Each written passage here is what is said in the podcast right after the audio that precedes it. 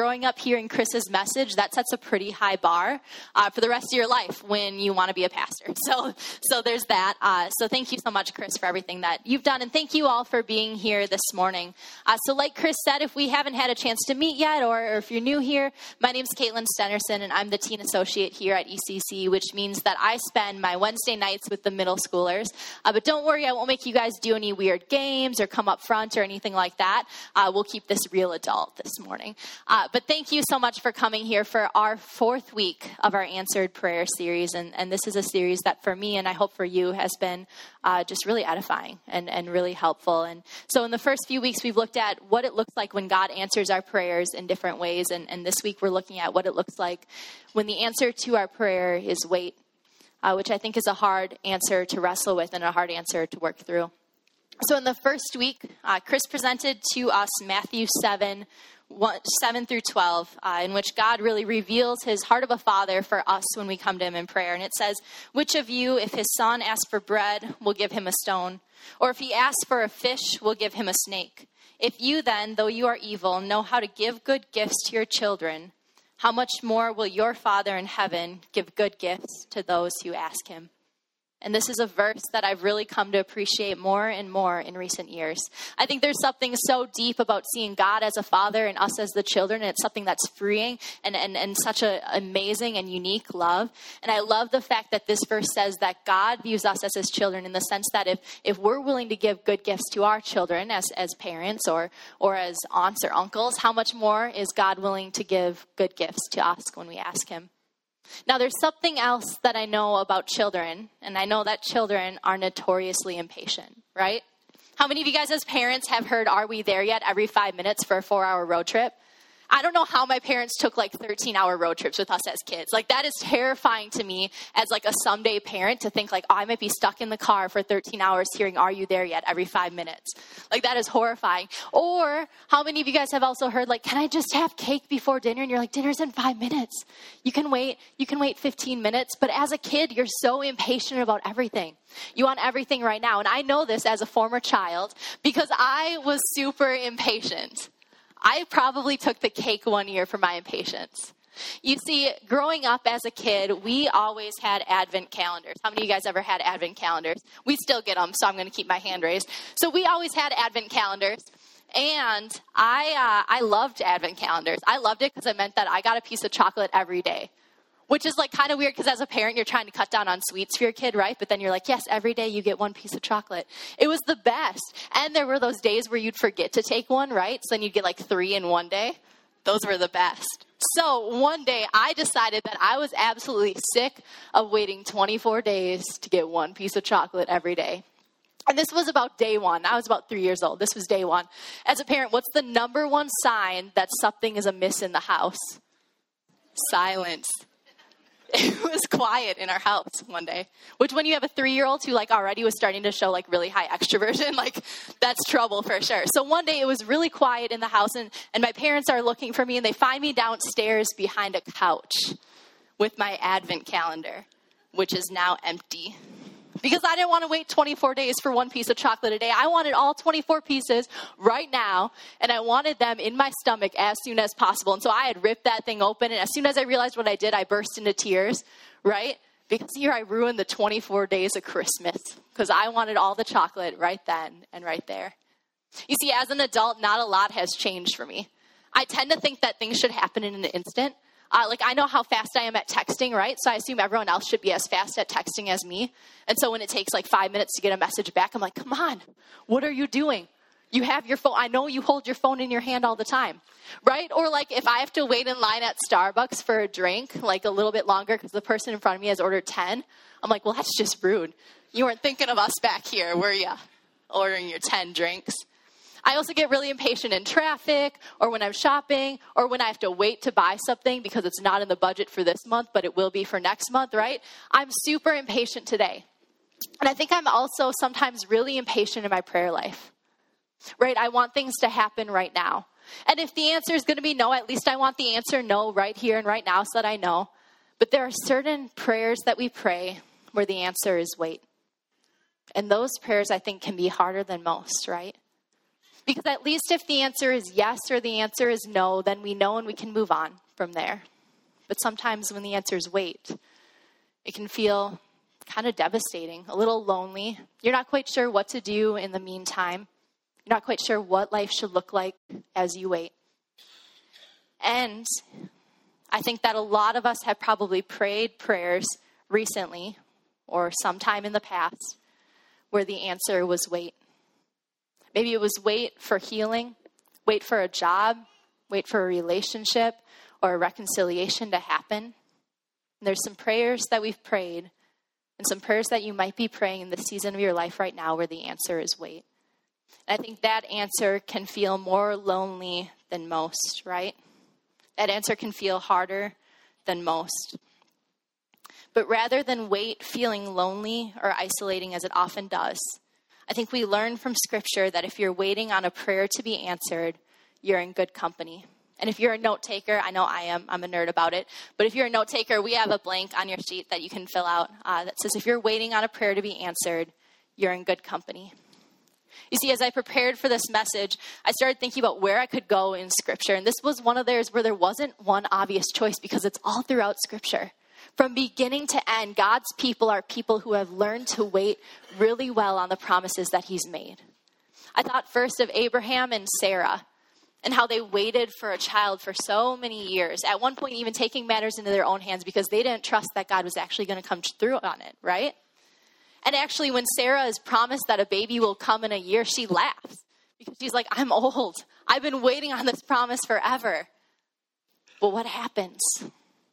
She has a baby. And then I thought also of the Israelites in slavery under the Egyptians, waiting for release to happen, waiting for freedom. And how they struggle through it and, and, and they're stressed out about it and they can't figure out where this freedom's going to come from. And at one point they think, well, maybe it's not coming. And then freedom. And I thought also of the Israelites then wandering through the desert and wondering when they were going to get the promised land and walking through some of the deepest, darkest moments, and Moses himself never seeing the land that was promised, and then one day they get it. I thought also of the story of a shepherd boy who God promised to make king. And how he had to go through trials and, and temptations, and had to, at one point, thought that there was no way he could ever inherit the throne because he wasn't even sure if he was going to be alive. And then the throne. And I also thought of the entire story of God's people from beginning to end waiting on a Savior, waiting on redemption, wondering where it was going to come from or when it was going to happen. And then in a small town, in a shepherd stable, in a manger, a Savior. And then 33 years until they saw him for the Savior he was. You see, the story of God's people is a story of people who have learned to wait. And so, if you're waiting on a prayer to be answered, you're in good company today. You're in good company with the history of God's people, and you're in good company in this room, and you're in good company in the church. So if you're waiting on a prayer to be answered, you're in good company. You see, the scriptures at their core are filled with people who were promised big things by God, but there are moments in each story where it seems like hope might be lost. And maybe you've been there on the prayer waiting to be answered. Moments in your story where it felt like hope was lost moments in the story where people start doubting whether or not this God could really come through on his promise and whether or not wait was actually a no that was just misheard. But reading them with the hindsight that we have available to us, we see that time and time again that waiting was formational to who they were as people who they were as people individually and who they were as a community. And we see time and time again that when God's answer is wait, God fulfills his promises. So today's main scripture comes from the book of Psalms. And if you don't have a Bible at home, we would love to send you home with one. So we have Bibles at either exit. And if you don't have one at home, we'd love it if you would grab one on your way out and take it with you. Uh, but we're going to be looking at the book of Psalms today. And I love the book of Psalms because the book of Psalms tells me it's okay to be human, right? Because this isn't a pretty book full of pretty stories that's really hopeful and cute. It's a real book with real emotions. And it's people struggling with God and being angry with God and questioning whether or not God was going to come through and, and having their doubts and having their concerns and their worries. And at the end, they're still praising God through the midst of all of it. But it's a book that tells us it's okay to be human. That it's okay in our seasons of waiting to be frustrated or sad or scared or feel lonely or be worried about it. And I love that this book gives me permission to be human with God. So we're going to be looking at the book of Psalms today, and, and we'll be looking specifically at Psalm 27. So if you would turn there with me uh, today, this is a passage that I think is so rich when it comes to seasons of waiting. It's a passage that actually I wish we had more time to dive into, but I think you guys would be mad if we ran up against Viking kickoff time, so we won't do that. Uh, but it's a book that I think is so rich for our seasons, seasons of waiting, so let's read it. It says, The Lord is my light and salvation. Whom shall I fear? The Lord is the stronghold of my life. Of whom shall I be afraid? When the wicked advance against me to devour me, it is my enemies and foes who will stumble and fall. Though an army besiege me, my heart will not fear. Though war break out against me, even then I will be confident. One thing I ask of the Lord, this I do seek, that I may dwell in the house of the Lord all the days of my life, to gaze on the beauty of the Lord and to seek him in his temple. For in the day of trouble, he will keep me safe in his dwelling. He will hide me in the shelter of his sacred tent, and he will set me upon a high rock. Then my head will be exalted above the enemies who surround me. At his sacred tent, I will sacrifice with shouts of joy. I will sing and make music to the Lord. Hear my voice when I call, Lord. Be merciful to me and answer me. My heart says of you, Seek his face. Your face, Lord, I will seek. Do not hide your face from me. Do not turn your servant away in anger. You have been my helper. Do not reject me or forsake me, God my Savior. Though my father and mother forsake me, the Lord will receive me. Teach me your way, Lord. Lead me in a straight path because of my oppressors. Do not turn me over to the desires of my foes, for false witnesses rise up against me, spouting malicious accusations.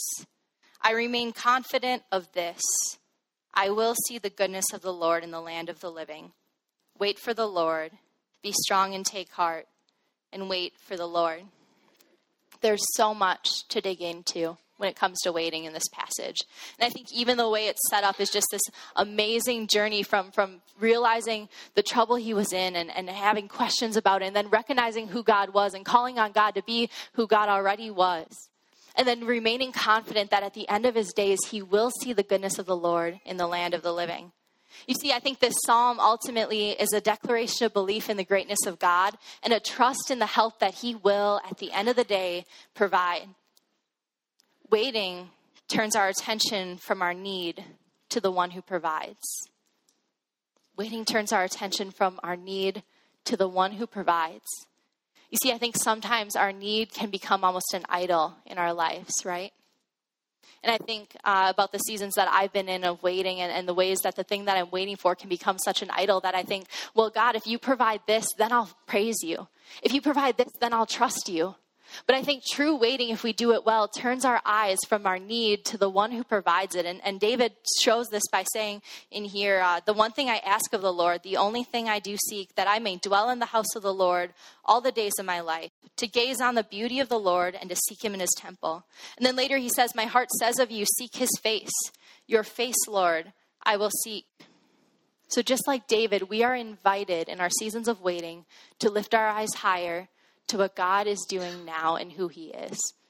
And we're invited to turn our attention from, from turning the thing that we need into an idol, but instead turning to God as the one who provides and trusting that He will eventually provide everything He's promised. You see, our waiting is never passive. And there's a spot for you to write that down as well. Our waiting is never passive. Our waiting is, is either bringing us closer towards something or further away from something. You see, a few years ago, I had just gotten out of a relationship, and it was the first time in my life that I heard God speak something pretty clearly and loudly into my life. I was praying about what was next and, and what this next season might look like, and, and God very clearly said, Wait. And He very clearly said, Wait one year. And it was about as loudly and clearly as I've ever heard God speak to me. And at first, I was like, That's a great thought. Yeah, okay, no. And then God was like, No, wait one year. I was like, okay, fine, I'll trust this. I'll wait one year. I'll be really intentional in who I am as a single person in this year, and I'll wait one year. And in that year, I decided instead to turn my attention from everything else that could consume my time. And at the time, I was a youth director at a church in Lakeville, and, and I decided I'm going to use this season to really invest in this next generation. I'm going to use this season to spend more time with them. I'm going to use this season to be more attentive to what they need. I'm going to use this season to really invest in them. And I'm going to use this season to really invest in my studies and in my friendships and in my family and in the people that God has entrusted me to at this stage of my life. Because our waiting is never passive. We're either working towards something or away from something else. And I decided at that moment that I was going to be really intentional about the season that God had placed me in and the people that God had entrusted me to. And at the end of the year, it was actually pretty funny. We did a panel on relationships uh, with our students at, at a weekend retreat. And they had asked, you know, what's your relationship status? I said, oh, I'm single. And they were like, well, what do you even like about being single? Like, as if it was like this terrible thing, right? They were like, what do you like about that? like, that's kind of, ooh. And I was like, I love that I get to invest so much time in you guys in this season. In this season when I'm waiting, and in this season where God has specifically told me to wait, I love that I get to invest so much time and attention in who you are and who God's creating you to be. And I love that nothing else takes my attention away from that. And I think that our waiting, if we do it right, should look a lot like that. Whether we're waiting for reconciliation or healing or a new job or a new home, I think our waiting should look a lot like being intentional with where we are right now. Because I think if we set our horizons and set our eyes so far on what we're hoping God will provide in the future and the thing that He's asked us to wait for, that thing can easily become an idol. And as we're looking up towards that, we can miss everything else that's happening around us and everything else that God's entrusted us to. And so, in your seasons of waiting, that's an opportunity and an invitation to dig in and be intentional with your family and your friends and the space that God's invited you into and the people He's entrusted you to. Because our waiting is never passive. We're either acting towards something or running away from something else. And so, being active in that, I think, is so intentional. Using that time of waiting as an opportunity to build character and invest deeply and seek a deeper relationship with the Lord that turns our eyes from the thing that we're waiting on into what God is doing right now and to the God who provides. You see, I think we can trust God in this because He knows what He's doing. And as I prepared this message, I thought about what this meant in Jesus' life. And in particular, I thought about the story of Jesus and Lazarus in John 11. And this is a story about Jesus being asked to raise someone from the dead. But before he's asked to do that, he's asked to heal him and prevent him from dying. And Jesus doesn't do it. Instead, Jesus shows up after Lazarus has been in the tomb for three days. And first, he shows his human side. He just weeps and mourns with the people around him because God is with us in the midst of our waiting and our grieving. And then he does the impossible. And he does a miracle and he raises Lazarus from the dead and he makes some pretty pretty sharp comments about the purpose behind why it took him so long. You see, God knows what He's doing. And through Christ, we know that our waiting is never purposeless and instead it's purposeful. And our waiting takes time for us to invest in and build the type of character and, and, and the things that we need and the people we need around us for the next season. And so we are invited to wait well. We're invited to wait well. By turning our attention to who God is in the midst of our waiting, we're invited to turn from children into lovers. There's a quote by Philip Yancey, and it's a book that we've been recommending all throughout this series. And he writes Children want things now. Are we there yet?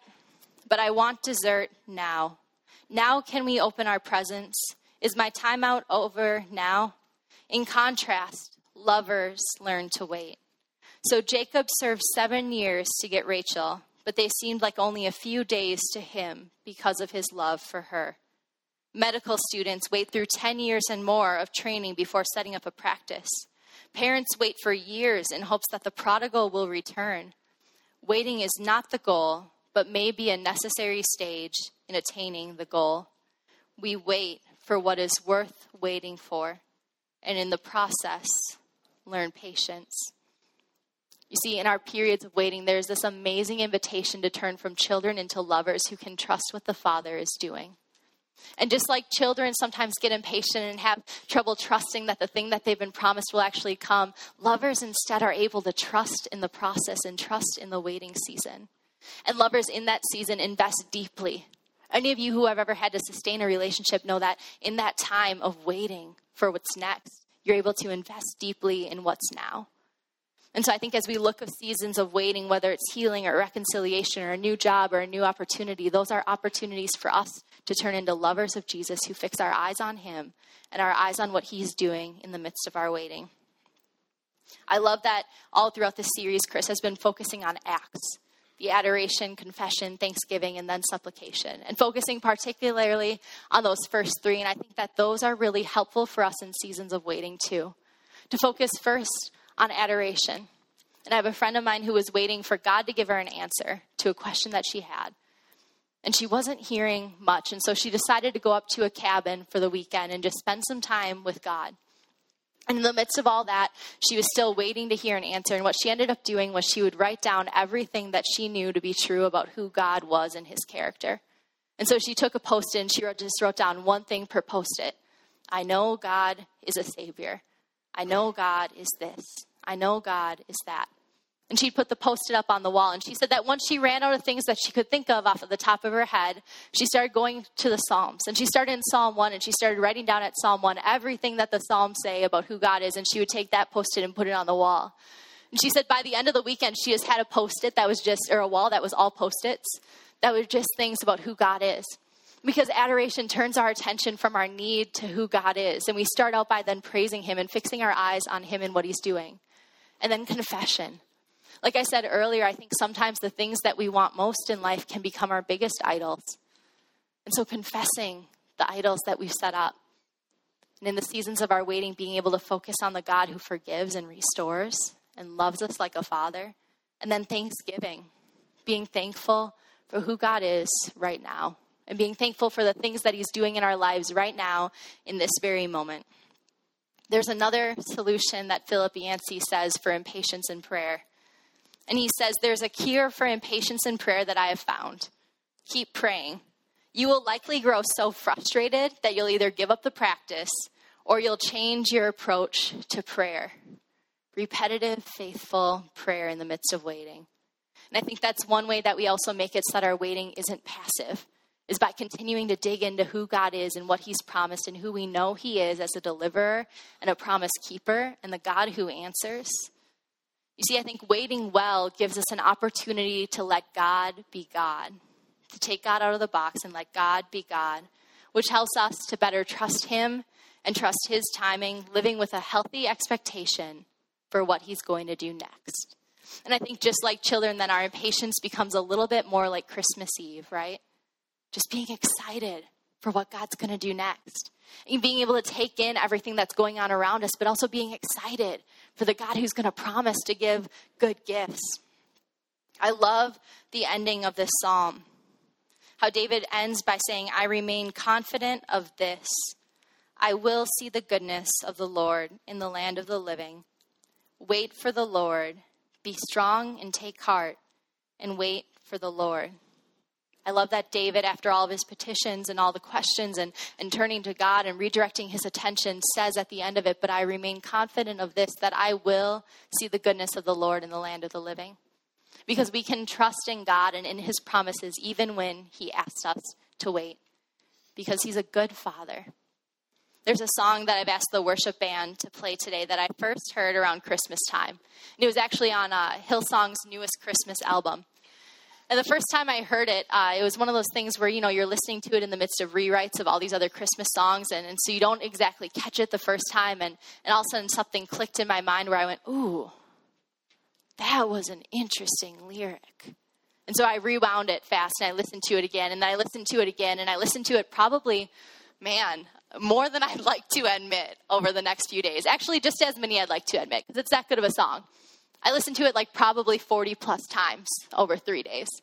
Every time I was in the car, every time that I was brushing my teeth, anything I was doing, if I had my phone next to me, I was playing that song. Because the lyrics are so rich and so deep and so amazing that for me it's become a sort of anthem in a season of waiting. Because it's this amazing song that talks about who God is in the midst of all of it. And there's this lyric that blows my mind every single time. And it says, You're the God of seasons, I'm just in the winter. You're the God of seasons. I'm just in the winter. And here in Minnesota, we know that winters can be a little long and brutal. And we know that they can last a little longer than we expected them to, or sneak back up on us when we least expect it. But as Minnesotans, we've also learned the art of being in winter really well, right? Of still participating in winter even when it's hard and long. And I love that this lyric says, You're the God of seasons, you're the God of all of it, and I'm just in the winter. I'm just in a I'm just in the waiting season. I'm just in the season waiting for spring to come. But you're in it overall.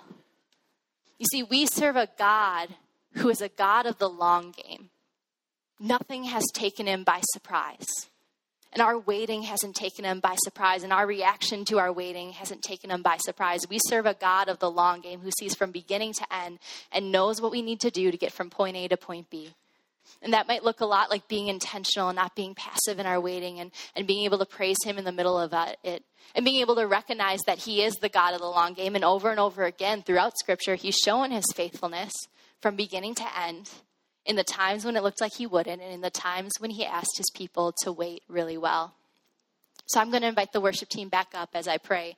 Uh, and, and just uh, as you guys listen to this song or, or, sing along with this song, just pay attention to the lyrics. And it might take downloading it again later and listening to it again uh, because these lyrics overall are just so rich and so deep. And for those of you that are in seasons when you're waiting, I hope that this is as much of an anthem for you as it's become for me. So let's pray. God, we thank you so much that you have proven over and over again that you can be trusted in the middle of our waiting. And God, I pray that we would be able to fix our eyes on you, that you would give us the patience to be patient with you. And I pray that as we sing this song about seasons, about how you're the God of winter, or you're the God of seasons, and we're just in the winter, God, that you would help us to recognize the winter for what it is as a season that we can wait on you and expect spring. Lord God, that we can live in a healthy expectation of what you're going to do next, that we can invest in the opportunities we have before us now, that we can invest in our relationship with you in the middle of all of it. God as a baby in a manger. And as a God who saw the world from beginning to end, you know exactly what it's like to have to wait. And so I pray that as we wait for healing or wait for reconciliation or, or wait for hope or relationships or a job or a home, God, that you would help us to trust you in the middle of all of it, that you would help us to turn from children into lovers, that we could be able to love you and serve you and praise you in the middle of all of it, and that you would help us to be excited for what you're doing in our midst now and what you'll do in the future. Hear me pray. Amen.